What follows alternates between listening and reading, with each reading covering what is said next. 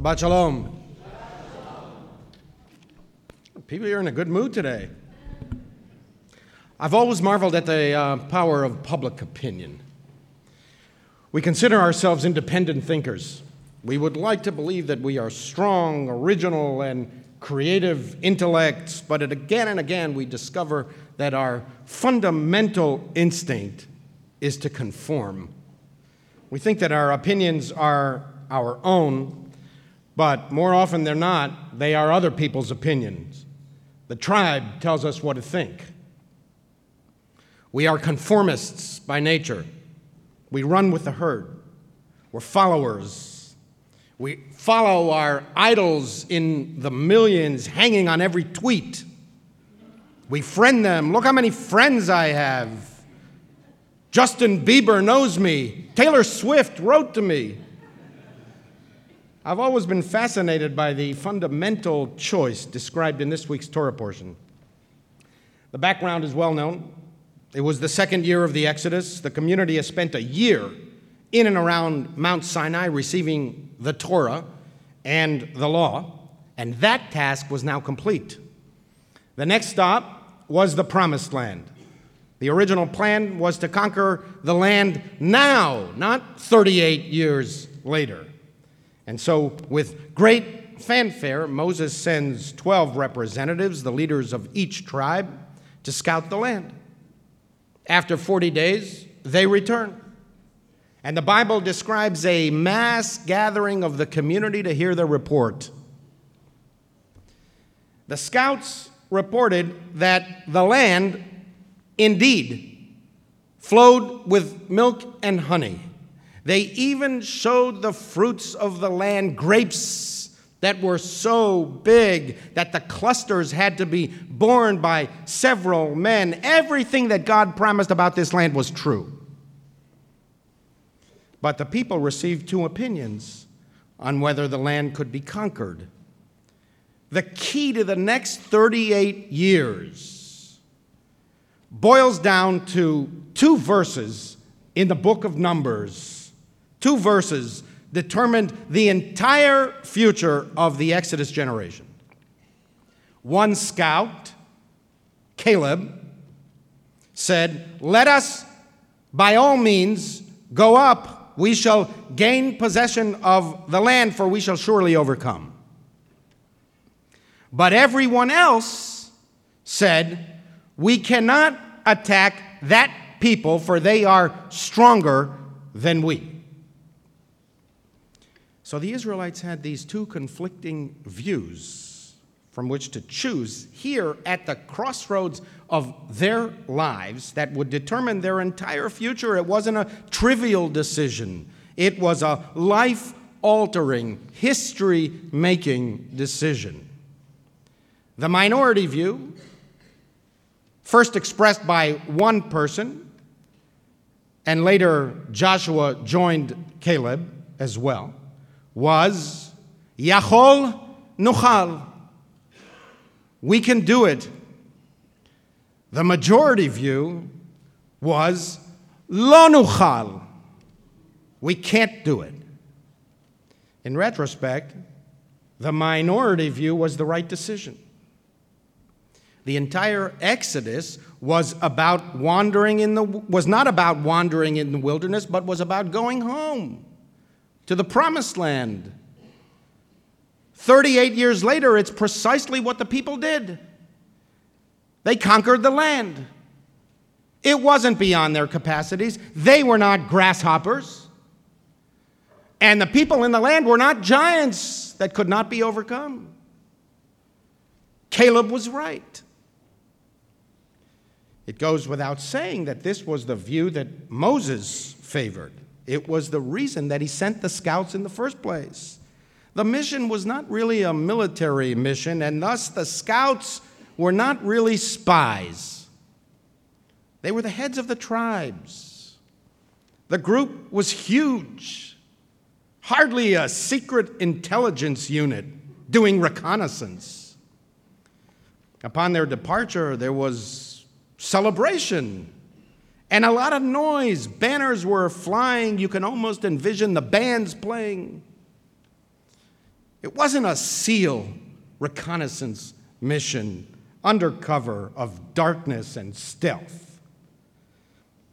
38 years later, in the Haftarah of the week, we read about a real spying mission. When Joshua sends the best two undercover agents to determine the enemy's military strength, they operated in the shadows. And they even hid in the attic of a prostitute in Jericho. These guys in our Parsha, they weren't selected for their military prowess because their mission wasn't a military one.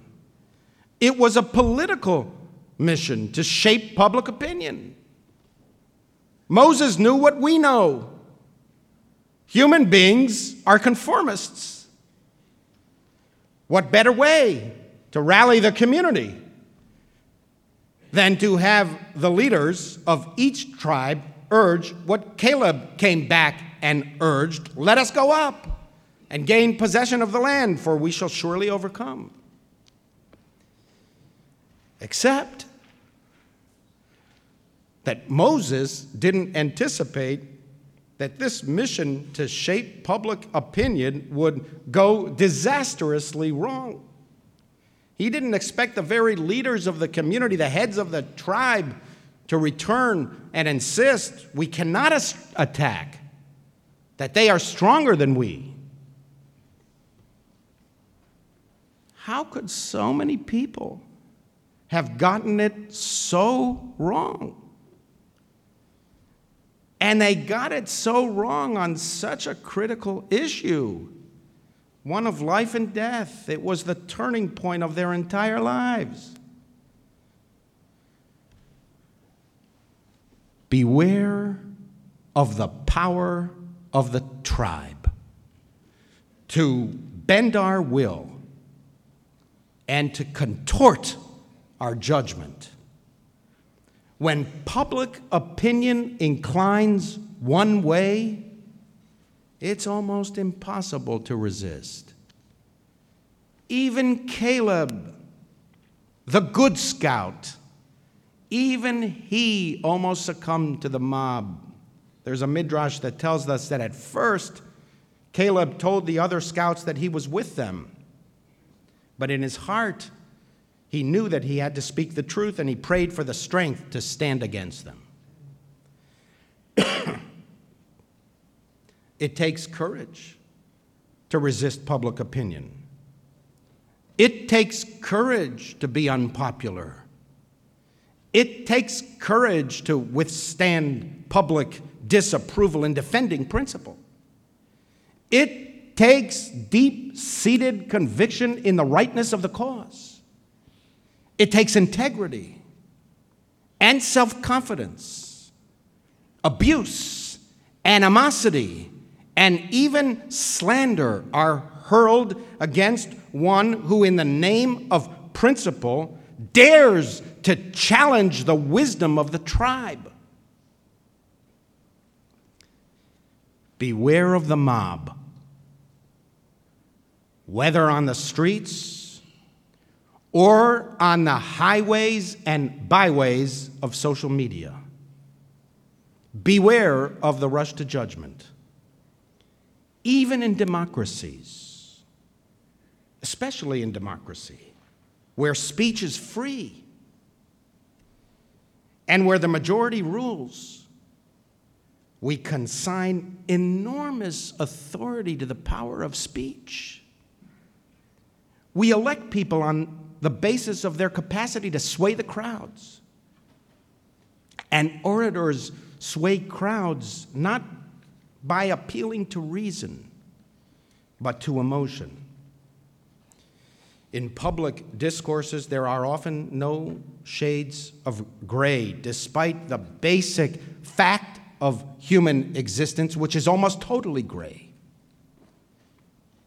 Beware of absolutes. Truth is nuanced, it is never pure and rarely simple.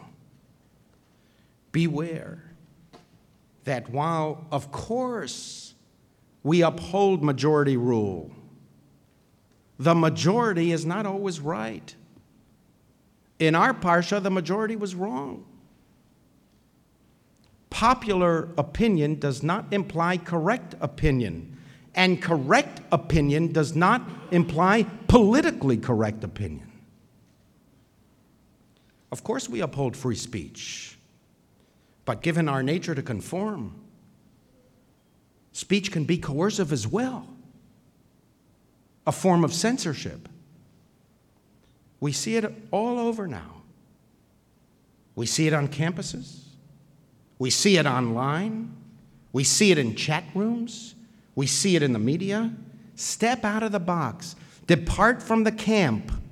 Disagree with the tribal leaders, those who are used to telling us what we think with such authority. Dabble in some independent thoughts that is at odds with the orthodoxy of the camp and an avalanche of ostracism comes your way. The tribe has absolutist tendencies. Tribal leaders are often incapable of seeing any middle ground. Groups are not independent. Groups enforce. Groupthink is what led to 40 years of wandering in the wilderness. Beware of confusing feelings with facts, relationships with rights. We're so focused on feelings nowadays. It goes without saying that I believe in feelings too. It goes without saying that we should not purposely offend people. Our tradition is very clear about our responsibilities to uphold the dignity of others and to um, avoid embarrassing or offending people. And we spend a lot of time here painstakingly teaching this value and hopefully living up to it. At least we try. But there's too much emphasis today on feelings. That's what the 10 tribal leaders did in the Parsha. They scared the people, they played on emotions, on fear.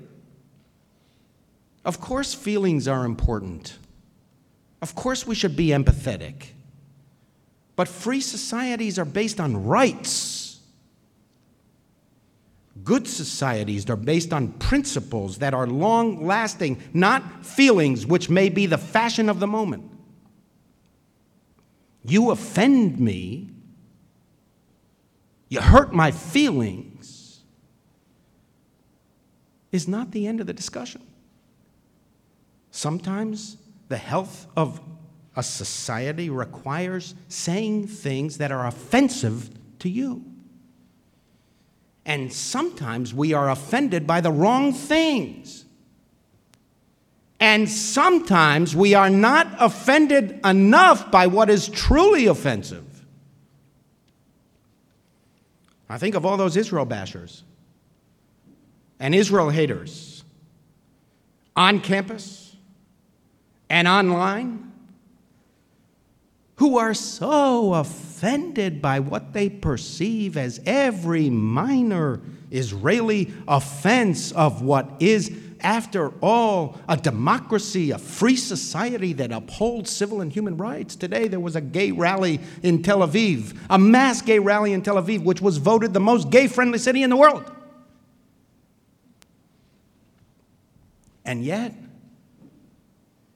they do not seem offended at all by un unparalleled, incomparable, and incomprehensible savagery in the Arab world. They do not seem offended at all at the depravity in so much of the Muslim world. They do not seem offended at all by terrorism in Palestinian society. In fact, they are often apologists for this offense. They're offended by Huckleberry Finn, but not by racist persecution of minorities in the developed and developing world. They're offended by sons and lovers, but not by misogynistic regimes that brutally suppress women. They are offended by Ayaan Hirsi Ali and Brandeis, no less, but not by the intolerance that devastates human dignity that she overcame. They're so sensitive to hostile environments and are so silent regarding the hostile environments that condemn half of human humanity to misery poverty and despair. Such a surfeit of passion, such feeling for feelings, and such a deficiency of feeling regarding what is truly offensive. The Midrash clarifies that even those who silently disagreed with the majority view of the 10 tribal leaders, even they were sentenced to die in the wilderness because they didn't speak up. Speak up, show up, and stand up.